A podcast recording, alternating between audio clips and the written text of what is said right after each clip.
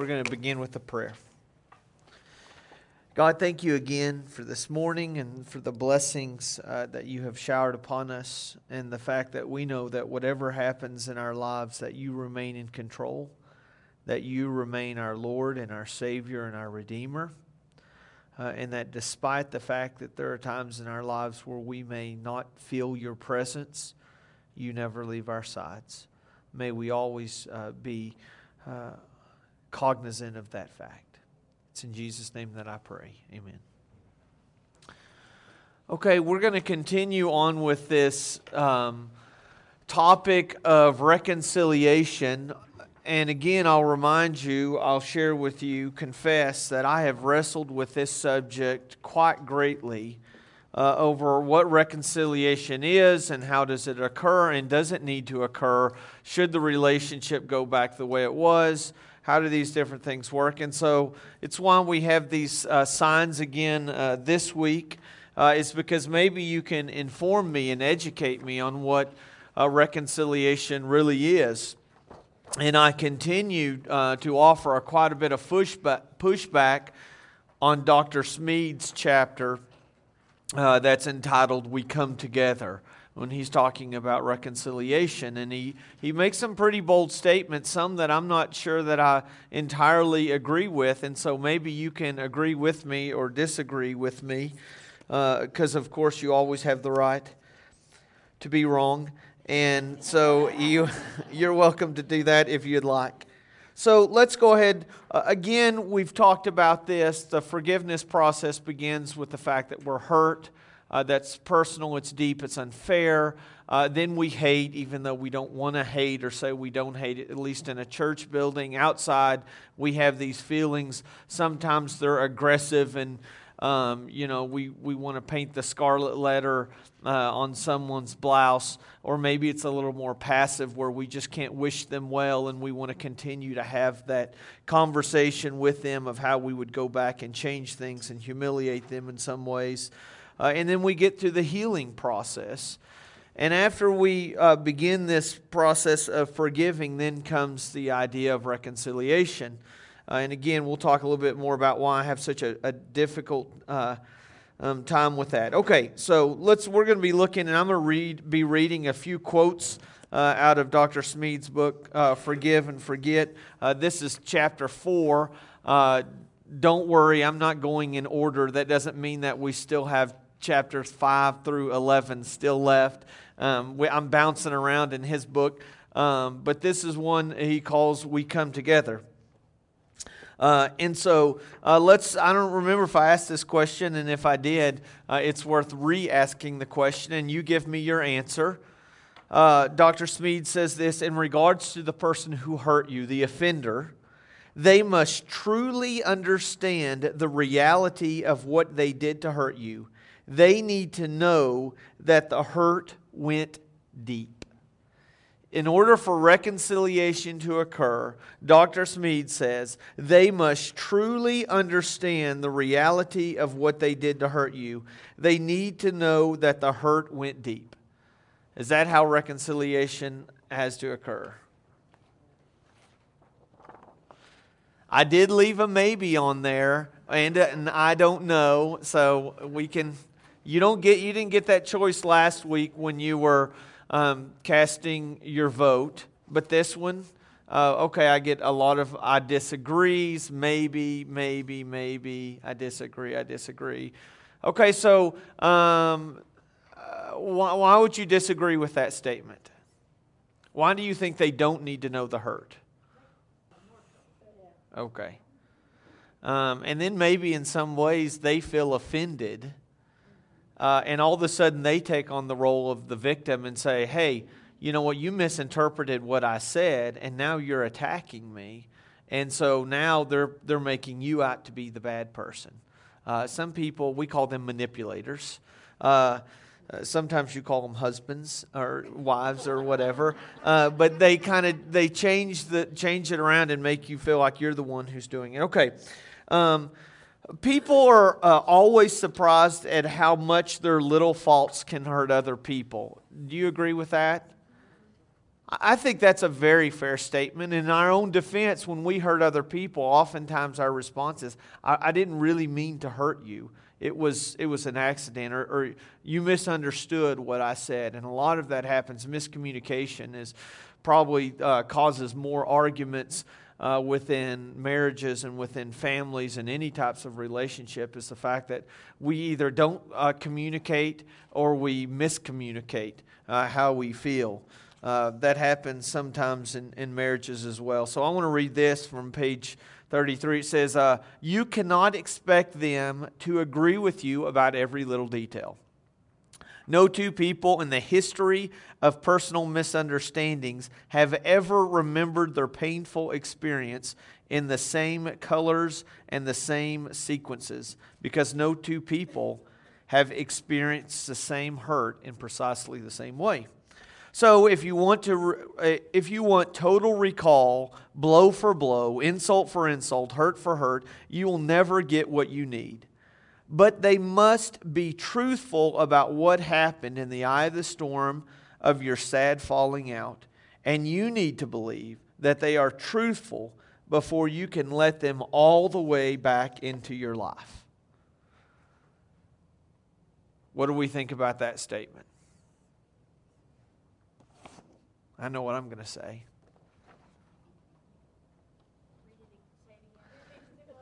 I'll say that. Let, let me just, the, the point I, I, really want to get to is this. You cannot, uh, let's see, um, they must be truthful about what happened in the eye of the storm of your sad falling out. And you need to believe that they are truthful before you can let them all the way back into your life. I, maybe. Again, we're, we're talking, uh, it's so vague. A lot of people are like, I, I guess this is I don't know, because there's so many different scenarios in which we can play out. The first part is one part that I really agree with. If you really think that you're going to sit down and you're going to be able to say, okay, this is how it happened, and you said this and you said that, it doesn't work that way. Our brains do not work that way. Um, I believe there's an old country western singer, I believe it was Willie Nelson, who would sing about those rose colored glasses. Is that not Willie Nelson? those rose colored glasses. So I just kind of picture that. Okay, so whoever it was, somebody, some country guy with boots and a hat and a belt buckle the size of a hubcap went on stage and sang about rose colored glasses. Uh, and there's truth to the fact that we, perception is not always indicative of reality. What we think we see is not always what actually happened. Uh, and that's how it is anytime you have two people uh, who have miscommunication. One is going to remember it or recall it one way, and they're going to view it through the lens in which things have happened in their life. And it's always, we must be very careful about how we communicate with people. Um, and I, am really bad about this because um, I tend to be someone who likes to, to joke and pick and laugh and have a, a good time. I'm, I grew up with two older brothers, and in my family, if you weren't making fun of someone, you didn't really love them. And so that's how we communicated with each other. We were boys. It's you remember that in junior high, a boy would walk up to you and he would hit you. And what you thought was, ow, he's a mean, horrible, terrible person. And what he meant was, I like you, but I don't know how to say it, so I'm just going to punch you. Uh, and that happens a lot of times. Uh, and so it's important when, when we're dealing and communicating with people that we have to take into account that there's experiences that, that have happened in their lives that it, it shapes what they hear you say, even though you're not really saying it. Uh, and so, if you're going to try to go back and sit down Sally and say, Sally, okay, this is what happened, and here's what you did to me, in all likelihood, Sally's going to say, you know what, that's not really how it happened at all. Um, but that's how we perceive it to be. Okay, here's what? Okay, does it involve me? We don't have time for that. We need to move on. Yeah, Proverbs talks a little bit about that. It says it's the fool who who says, "Oh, I was only joking," uh, and and sometimes, uh, go ahead. I'm sorry.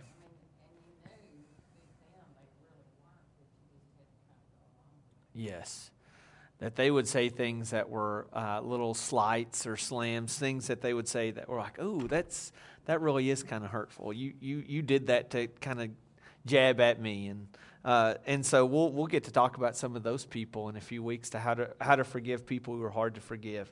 Now let's listen to this one. I, I want you to tell me what you think about this one. Um, this is a crazy one. Uh, they, being the offender, must listen to you until they hear your claims and your complaints and your cries.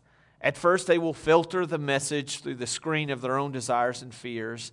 They will want to reshape every little syllable you speak until it suits the message that they hear you speak. So you must make sure that they have listened long enough. And you must also listen to the response to make sure that they really did hear you. You must lure them into a response several times over, seduce them after many repetitions until you can be sure that they are truly hearing you and hearing your needs as you reveal them. This is the only way that you can know that you're being truthful. I mean, this is. I, am these are some of the things that I struggle with. Again, he's earned his doctorate. He's smart. He has wonderful things in this book. But I don't know that I agree with the fact that you have to sit them down as if it's an interrogation and say, here's what really happened. Repeat to me what I just said to you. And if they don't get it right, syllable by syllable, you need to go back in. No, no, no. I want you to say, this is what really happened. Those who hurt you, uh, let's see. Uh, um, here's another statement he says, uh, and I don't know where I, I, underlined it here in this, but he, he says this. He says, they must. Uh, to be truthful with your feelings, they must feel the hurt that you feel. And he goes on to say this they must hate themselves for what they did to you. Yeah, some of them are not going to. Uh, ideally, ideally, um, this is what should happen to us as Christians. And, and we're going to talk a little bit about this later. But blessed are those who mourn is Jesus' challenge. It's his call for those of us that come to recognize our sin and we despise the sin in our life and we mourn where it has brought us. And that brings us out of that sin into relationship with Him. But does that happen with your relationships with people on a regular basis that they say, oh man, I hate myself for what I did to you. Um, I don't think that's should be the motivating factor. Um, so I, I, think most of us disagree with that. Um, they need to. They must listen until they hear uh, your uh, complaints and cries. Uh, let's see. I want to read this one. Um, uh, they ought to be truthful about the future together. Um, you should not ask. Oh, let me back up a sentence. They promise to be there for you in the future when you need them and be there in a style that lives up to the kind of relationship that you have together. Uh, and then here's, here's the comment that I want to focus on. You should not ask for a lot more, but you should ask for no less. They cannot offer you a guarantee, they cannot be depended on the way they cannot be dependent on the way you might rely on a computer or a well trained dog. They are ordinary, fallible human beings. They are not God. You lay a bet on them. You need to take a risk. But if you are truthful, they intend to keep their promise.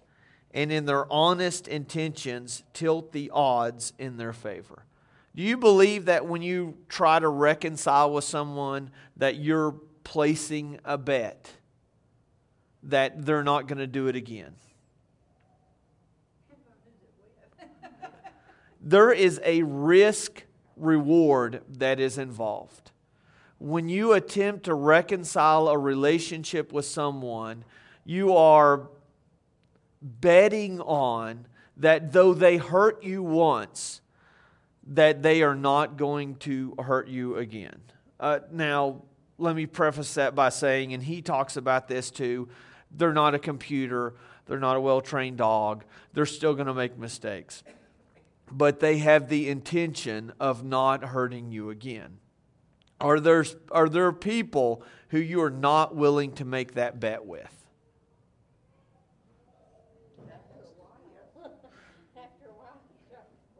after a while, you have to step back and say, you know what, this, this is not going to work out.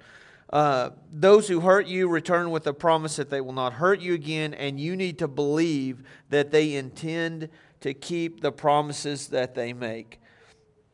Uh, what I want to talk to you uh, about for the next few minutes is boundaries uh, and how those are important in our lives boundaries are very, very important.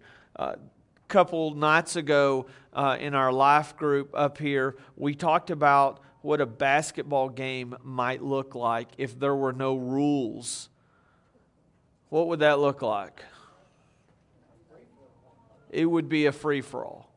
I mean, there are so many boundaries that we have become so familiar with that you can't imagine watching a basketball game without them. The most simple ones might involve the big rectangle outline around the court, which what happens if you step out of bounds? What happens then? You blow a whistle and the other team gets the ball. Okay. If there's not those lines there, then you can just go out of bounds when you want to. You can run down the street with the ball, and it's not a big deal. Uh, dribbling is something that's a part of basketball. If you don't dribble, you there is traveling, and that will blow a whistle. Oh wait, the whistle uh, is in the mouth of the referee. If you don't have rules, there's no need for a referee. Why would you have one? So let's just forget about that. Uh, there's also the hoop and the ball. Who says that it has to be this orange ball that's, you know, 10 and a half inches in circumference? Why can't it be, uh, excuse me, in diameter? Why can't it um, be a golf ball or a beach ball? Why does it have to be one ball? Why can't it be three or four? I mean, we could go on and on and talk about boundaries are healthy. Several years ago, I heard someone say, good fences make for great neighbors. Any, can anybody interpret that for me? Privacy is nice. Privacy is nice. And there are places where people can go and there are places where they should not go. There have been friendships that have been torn apart when two people decide that they've been best friends their whole life and then they go off to college and they room together. And all of a sudden, there is not this boundary that existed, and all of a sudden, you see that relationship deteriorate. The same can be said of family members who are very close and they decide to go into business together. All of a sudden, a boundary which once stood that says, work is here and you're here and I'm here and family's here, all of a sudden, some of those boundaries start to come down. And if you're not careful, you can watch that relationship go through a, a difficult time and it can affect. Uh, it doesn't happen for everybody. I've I had several conversations with, with one of my friends who works with his family, and I asked him, How are things going with you and your family? I mean, you work with your brother and your father, you know, how do you keep your sanity? You know, is there times that you want to kill them? Is there times that they want to kill you? And, you know, yes, yes, we always, you know, keep an eye, an extra eye open for the, you know, coming our way. But there are healthy boundaries in which we need to create. When people have hurt us, it is important to create boundaries that let them know that what you did was not acceptable, and I will not allow you to treat me that way. Okay? Forgiveness is not, you hurt me once, go ahead and just run me over again. I think it is a misinterpretation of Jesus' words when he says, If someone strikes you on the right cheek, turn to him the other also. I don't think he's endorsing or condoning physical abuse. I don't think he's saying you need to keep on and allow yourself to get beat up day after day after day. I think we've taken that out of context if we try to uh, counsel a battered wife and say, Go back to your husband because Jesus says, just keep getting hit. Uh, and, and there's a lot to be said for that. Boundaries are very healthy. Uh, it's important for us to have them. Um, as parents, uh, there are boundaries in which we set that we don't allow our kids to cross. That there are some things. Boundaries uh, protect us, they also protect other people as well. Uh, and it's important to have those in these types of relationships. Say that again. Personalities. Okay, give me an example. Personalities make a difference within those boundaries. Okay. Yes. Yes. And it's important to identify which people that you recognize that you can uh, build a healthy relationship with and you can uh, renew it. And in some cases, it can be better. Uh, for some, that's not quite as easy. Um, this makes um, church life much more difficult. Because oftentimes we, we talked about this several weeks ago the people who can hurt you the most are the people who you're closest to. Uh, and a lot of times it can be those who you worship with those who you share a pew with those who you share communion with that you're close to. And if an argument or uh, an offense happens between two people in a, a church setting this becomes difficult because all of a sudden now you're worshiping with a person who has hurt you or who, who you have hurt and it's it's harder to maintain those boundaries and let things slowly happen. And of course that's the same case with a marriage. Uh, if you have if you have a coworker who's hurt you um, there are certain boundaries in which you can set up to help slowly build that relationship again. In a marriage, that's a lot harder because you live with that person and you sleep with that person, or you sleep on the couch because you got kicked out of the bedroom. Um, so, those types of things, that's a little bit more difficult. What I really, really want to talk about, and maybe if there's one thing um, that we can get not just out of this class, but out of the whole 14 or 13 weeks we're going to spend talking about forgiveness, there's one thing I really, really want us to talk about. And that is that is about what forgiveness really means between us and between God. What does it really, really mean? Uh, I've wrestled with how much uh, we are called to reconcile with our offenders. Do we forgive them? Yes. Do we reconcile with them? My response is I, I just don't know, depending on the circumstance. What I do know is this we serve a God of reconciliation.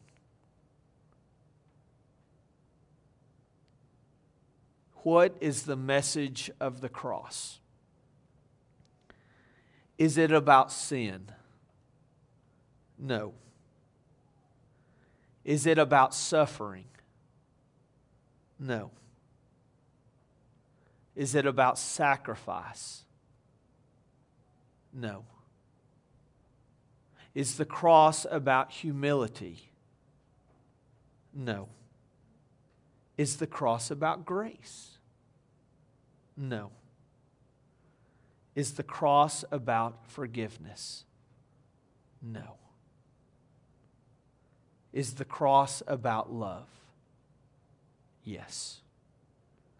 Jesus did not die to forgive us. Jesus died to reconcile us. The purpose of the cross was to bring us back into relationship with our Creator God didn't forgive us so that He would feel better. He didn't forgive us so that we would feel better. God forgave us so that we would come back to Him. Like saving a sheep, the shepherd doesn't liberate the lamb so that he will wander off again. He untangles the entrapped to take him home. That is the message of the cross. If the cross ends at your sins being forgiven, that is not what God intended. God chose to send his son because we were trapped in sin. And in order for us to have a relationship with him, we had to be freed from that sin. The end of the cross was not forgiveness. That, ladies, was the beginning. He freed us by taking our sins off of us and carrying them to the cross. But freedom is not what the cross is about. It's about going home to our Father, who from the very beginning desired a relationship with us. That's what forgiveness is really about. And I would love to believe that in all the hurts and hates and healings that we've gone through, that it has led us to reconciliation with all the people who we have offended and who have offended us.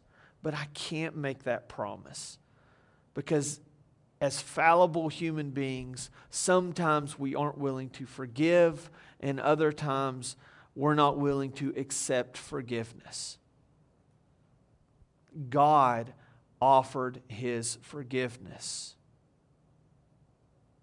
And in doing so, he opened the door for us to come home. That's what the cross is really about.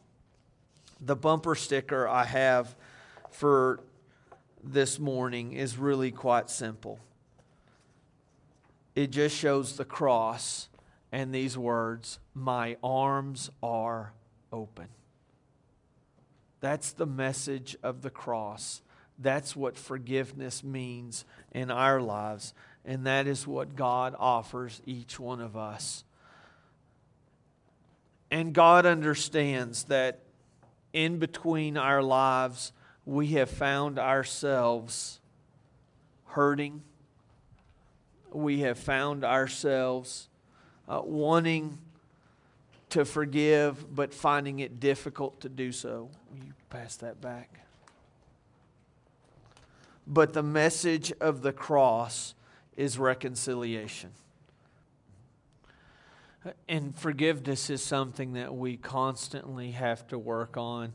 It is a oftentimes a secret sin, and sometimes it's a sin that we're not even aware of. We we don't realize how much it, it bogs us down. Uh, Julia, um, several weeks ago, when we were talking about uh, forgiveness, um, had the stack of logs on there. And before you know it, you end up getting weighed down and you don't even realize it. And what we have to remember is that uh, if we don't forgive people, that it's just going to continue to drag us down and it's going to hurt our relationship uh, with Jesus. Uh, we have just a few weeks uh, left of class, and, and I'm, I'm a little nervous about how we're going to get through it, but I'm also really excited about what we're going to discuss in the next few week, uh, weeks. Uh, I want to remind you that we're going to be off this next week uh, for the holidays uh, and then we'll pick back up on November 27th. Uh, and we're going to talk about forgiving people who are hard to forgive. And I want to leave you, you're going to have a couple weeks to think about this. But there are going to be some people that are going to be hard to forgive. Those um, who are monsters, uh, those who continue to hurt us again. Forgiving ourselves is very difficult. And here's one I want you to really think about is it possible? Is it necessary to forgive God? I want us to think about that because that brings up an interesting question. has God ever done anything wrong that deserves our forgiveness? Uh, and how do we address those times when um, things happen to us and we know that God could have intervened and he chose not to? And does that lead us to a crisis of forgiveness because he didn't act the way we thought he should? And so that brings up an interesting discussion that I'm really looking forward to.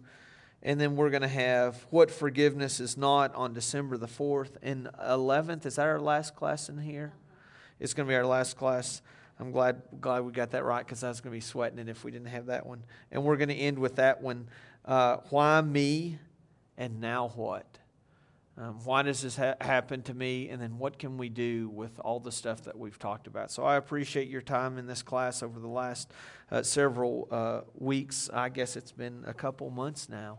And I look forward to closing out this study in just a few more weeks. Let's pray. Father, I want to thank you so much for the forgiveness that you offer us and how it, it makes us free. Uh, but Lord, I pray that as, as freed, uh, people that we don't simply go about our ways forgetting uh, the one who rescued us and delivered us. And so, Lord, uh, you sent your Son uh, not simply to take us out of that, that bush in which we were uh, tangled in, but you call us, you carry us, you bring us home. And so, Lord, I, I pray that that we take a, a very close look at our lives and our relationship relationships with one another and ultimately our relationship with you uh, and continue to rediscover a God who opens up his arms and welcomes back his children. We love you and we praise you. It's in your son's name that we pray. Amen.